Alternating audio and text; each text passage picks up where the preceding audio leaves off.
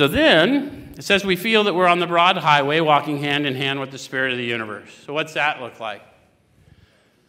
Sounds a little weird, doesn't it? But how many of you felt like you're on a tightrope all your life?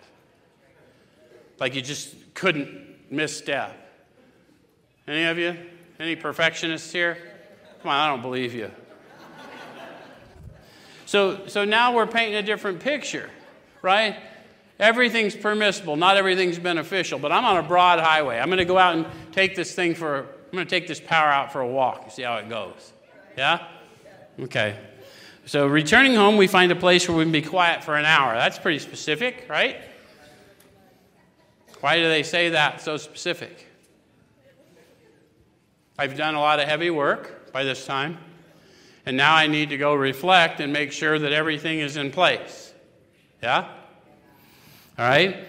So, we thank God from the bottom of our heart that we know Him better. Why do I know Him better? Because I just shifted from belief to experience. I just felt the flow of the Spirit. Hopefully, the person with me pointed out to me that that's the power we call God. So I'm no longer conceptual, I'm experiential. I'm talking to the one who animates me. Yes? The first honest prayer ever said. The one who redeemed me in the middle of my redemption. Yes? Okay. So, taking this book down from our shelf, we turn to the page which contains the 12 steps. So, we're going to have to go to that, page 58 here in a minute. Yeah? Is it 59? I always say 58 just to piss Sean off. He's not here.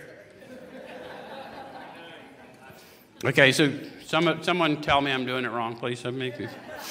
Carefully reading the first five proposals, we ask if we've omitted anything, for we're building an arch through which we shall walk a free man at last. Is our work solid so far?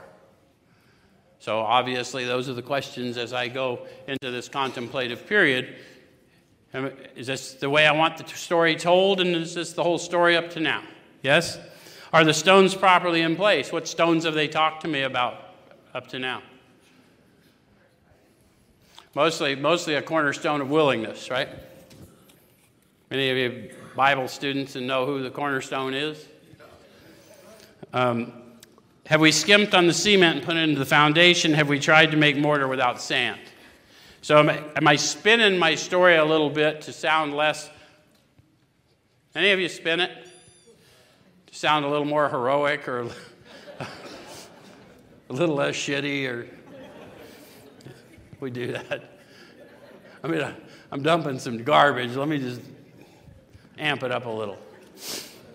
So I want to I want to know that because I'm about to go into a contemplative process, yeah?